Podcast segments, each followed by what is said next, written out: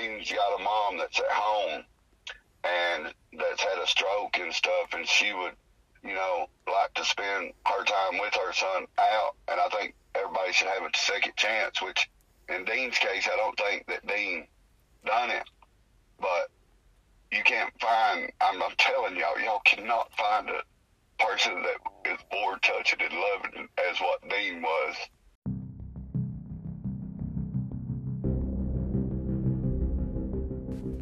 Welcome back, and thank you for joining me again this week for The Devil Came Knocking.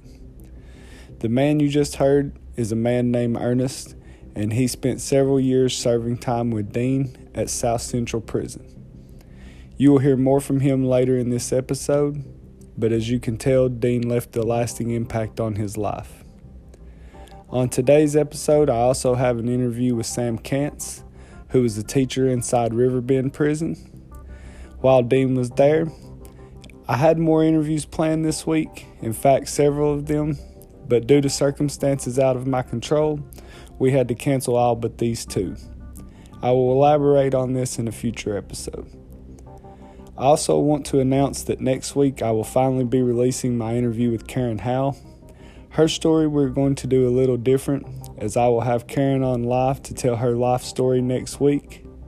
Then the following week, again, we will have her on to answer any questions you may have. I will only have maybe one or two more episodes after that, depending if any of the other of the six answer back. Natasha did finally answer me back, um, saying that she would grant me an interview, but wanted me to put money on her commissary in order to do so.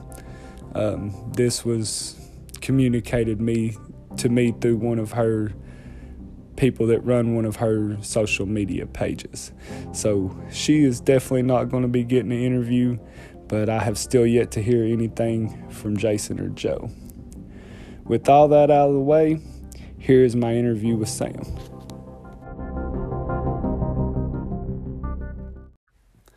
Okay, on the phone, I have a special guest, Sam Kantz. Sam, um, how did you come to know Dean?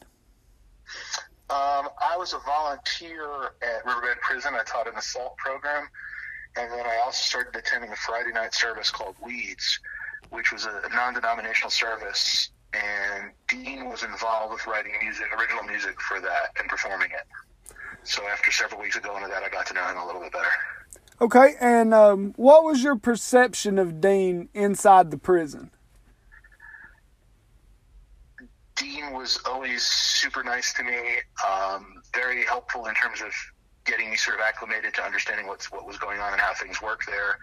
Um, of course, we were both uh, guitar players, and uh, so I think we immediately became friends when at one of the services he was warming up, and he was playing a Metallica song, and I, I asked him if it was which Metallica song was, and that sort of that, that got the wheels rolling. Um, good sense of humor, um, very well received by his peers who I think all uh, who are also really impressed with his musical ability and his willingness to share it. Yeah, solid guy. Um, and can you talk a little bit more about how the other inmates acted with Dean? Um, now I only got to see Dean wasn't in my class, so I only saw him at that service and around those kind of things. Um, at Riverbend, um, I thought he was very well received and very well respected. Um, you know, the, service wasn't just uh, it, it, was there's prayers, there were readings, there were discussions. Um, Dean was always, uh, you know, Dean whenever he participated, you know, people, you know, they knew to listen to him. Um, I got to see a little bit more of Dean beyond that environment when I saw him at South Central. I don't know if you want to talk about that later, but um, at Riverbend, when I first met him, I, I, I know he was well thought of. Okay, and yeah, let's talk a little bit more about his time at South Central. Uh, what can you tell us about Dean there?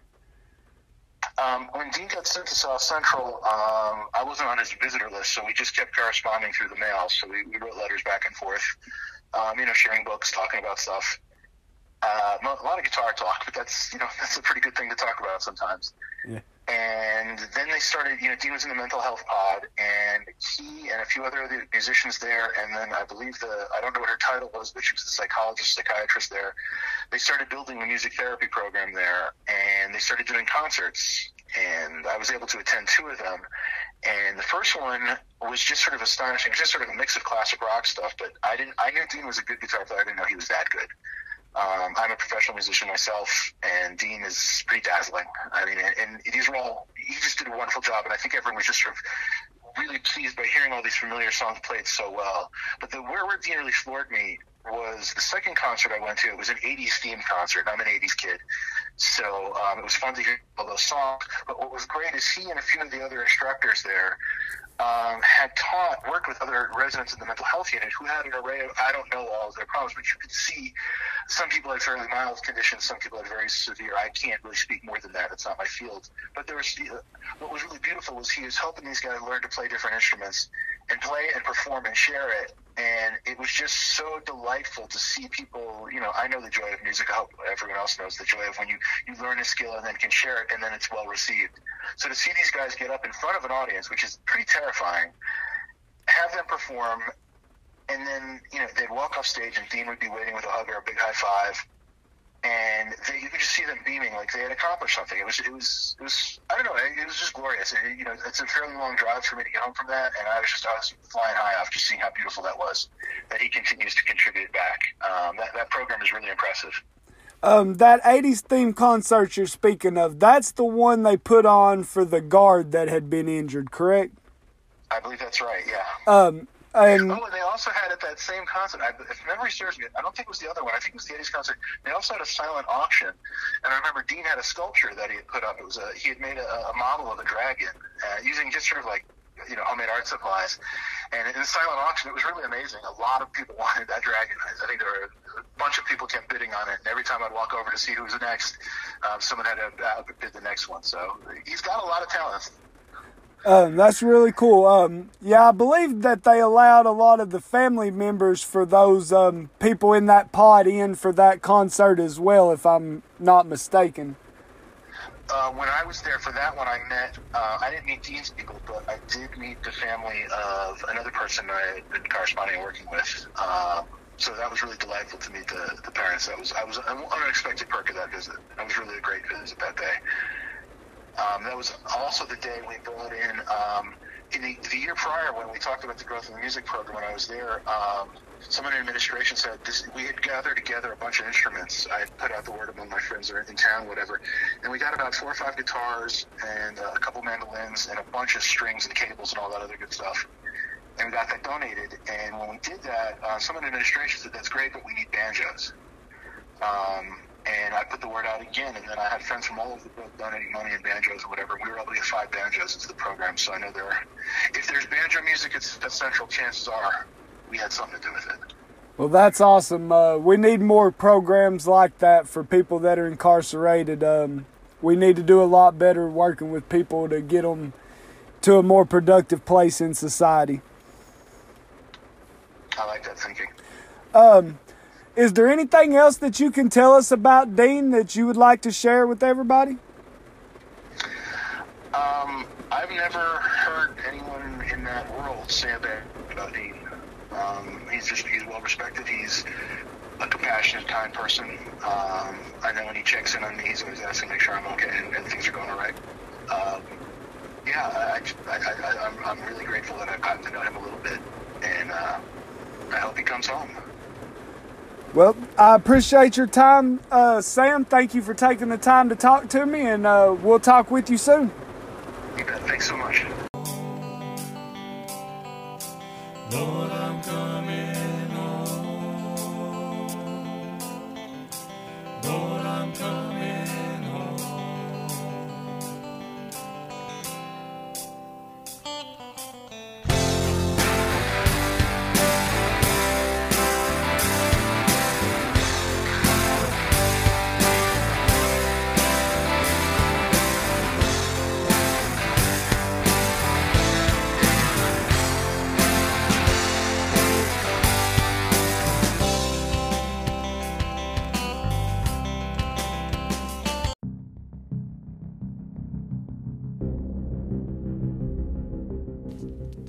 The short clip of music you just heard was Dean and other inmates from inside the prison.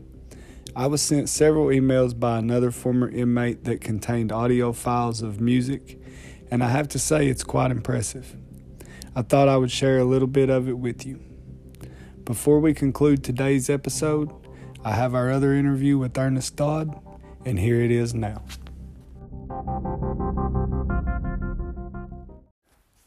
Okay, guys, on the phone today, I have a special guest. His name is Ernest, and he spent some time with Dean, and he has called in and agreed to talk to us today. Ernest, can you tell us how you got to know Dean, what prison you were in, and stuff like that with him? Uh, I got to know Dean from South Central Correctional Facility uh, back in 2013, I believe it was. We uh, was in the same prison, and I wound up in the same dorm that Dean was. Uh, EPOD. Okay, and uh, what were you locked up for? Manufacturing meth. Okay, and uh, how many years did you spend with Dean? Uh, I think it was three. Three. Okay, and um, can you talk to us a little bit about Dean and how he was in prison? Uh, to me, Dean is one of the greatest persons I've ever met. Uh, I have a lot of respect for Dean. When I met Dean, I met him through, uh, like I said, in the in the inter- E-pod, but I'd seen him a couple times in church before I got moved to that pod. And uh, Dean and uh, a couple other guys went in together and uh, bought me a TV and some uh, shoes and uh, you know things that would help me through prison. But the agreement was I wasn't to sell them or trade them or nothing like that. Uh, but the more I got to talk to Dean, uh, he he's a real caring person, and I brought some things, uh, you know, little notes and stuff home with me from prison that you know that meant a lot to me. That I'd be having a bad day, Dean would write write it down, and we would dish it from door to door when we was on lockdown because Dean knew that I had a problem with men. I didn't like men because I'd been raped when I was a kid and stuff. So Dean knew that I didn't like being confined in a room with a, a man and not being able to get out. So he'd just send little notes and stuff over to tell me to stay strong and to just to help me out, pick me up. Uh, when I found out the church in there for, it really surprised me because maybe he'd been in there for uh, drugs or something like that. And the reason I say drugs is because Dean didn't look like a violent person. He didn't act like a violent person. He didn't talk to people like a violent person, nor did he. It, it's just kind of shocking to see or find out the charge that Dean was in there on. So when I did, it just kind of like blew my mind because if if you ever spent any time with Dean at all, you'd see that he tried to help people. He was a a, a counselor's or counselor's helper. He got paid. That was his job. He got paid to help the counselor with paperwork and stuff like that. Uh, group that was going to go on, but some of people that helped work for the counselors, like he was, he was Miss Bloodgood, he was Miss Benson's worker. So Miss Bloodgood had hers, and then Miss Tina had hers, and then another counselor that had hers. And if you watch the other counselor helpers, their work was from eight to three thirty. Dean always took his a little extra, and when he got off of work, he would, you know, still go around and talk to people in the pod, or you know, see what's going on, help them out. It just amazed me really, really shocked me uh, what he was charged with. Uh, you know, my son got beat up and stuff, and I should have went to Dean and talked to him. Instead, I done a stupid little thing, and then when Dean found out, he was like, "Bud, why didn't you come and talk to me? You know that I would listen, and you know that I would help you through this." And it, it amazes me that Dean is even charged with this or in prison over this. Uh, you know, everybody says something about a second chance. If there was one person in this world I could reach out and give a second chance to, that would be Dean Mullins. I mean, that's from the top to the bottom of my heart right there. Uh, you don't know how good of a person Dean is, and uh, I, you know, if Dean got out today, I would. I got a three-year-old daughter. I'd trust him 110 percent with my three-year-old daughter. Uh, nothing happened to her or nothing like that. I trust him with my life, her life. And I know it's a little strange considering the charge and everything, but uh, Dean Mullins is a real good person, great person. I've got that same story from so many different people that it amazes me. Um, I've also heard stories of the guards actually getting Dean out of his cell at night to go talk to other people. Um, are you familiar with that? Uh, they've been when we was on. So when we're on lockdown, which happened a lot at South Central. Would be first time I went in enter, Enterprise uh, pod. I think like the third day I was in there, we went on a, like a month and a half, two month lockdown because of some stuff that happened. And the counselors actually got Dean out to go and get other people out and sit down and talk to them. And you know, after I'd been there for like six, seven months and stuff, I was one of them people that Dean got out of, you know, got to come to the door and talk to and to check on to see how they're doing because of things in our past that, you know, like I said a minute ago, I'd been raped when I was seven and 12 years old. I did not like men. Men. But Dean seemed to help me work through that and show me that, hey, everybody's not the same and you can trust people. You just got to learn the people to trust and your guards up. Just cause what happened to you when you was a kid don't mean this is going to happen to you in a cell. So I know that we're not supposed to talk about what happened in the prison and stuff, but this little, you know, when I was locked in this cell for so many months, I had a claustrophobic of because they wouldn't let us get a shower at the time because it was real bad, and I had this claustrophobic of taking a bird bath in the cell. You know, you're in there with another guy, and you have to. And I told the guards, "Hey, y'all, um, you know, I, I can't handle this. This is, you know." And my cellie says, "Hey, you got to take a shower, a bird bath."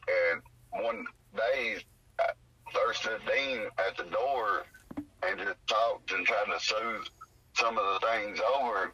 And I actually wound up taking a bird bath that day because, you know, you, like I said, Dean, Dean was a real special, he is a special person to me today. And I'd be on his visitation list if they'd let me go to the prison and visit him. You know, they let him come to the cell talk to me. There was a there was like five or six people that had you know their own things that they dealt with, and they let them come and talk to them at doors and stuff like that. Uh, they wouldn't let us out of the cell for simple fact we was on lockdown, but they did him because he was he was there to help. And found this little note that Dean wrote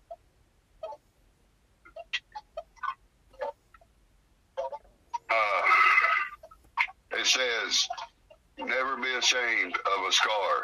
It simply means you were stronger than the whatever that hurt you. And that's one of the things I've got in my Bible here, and I've kept my Bible because we was on lockdown, and it was uh, it was just a bad time for me being on lockdown and stuff.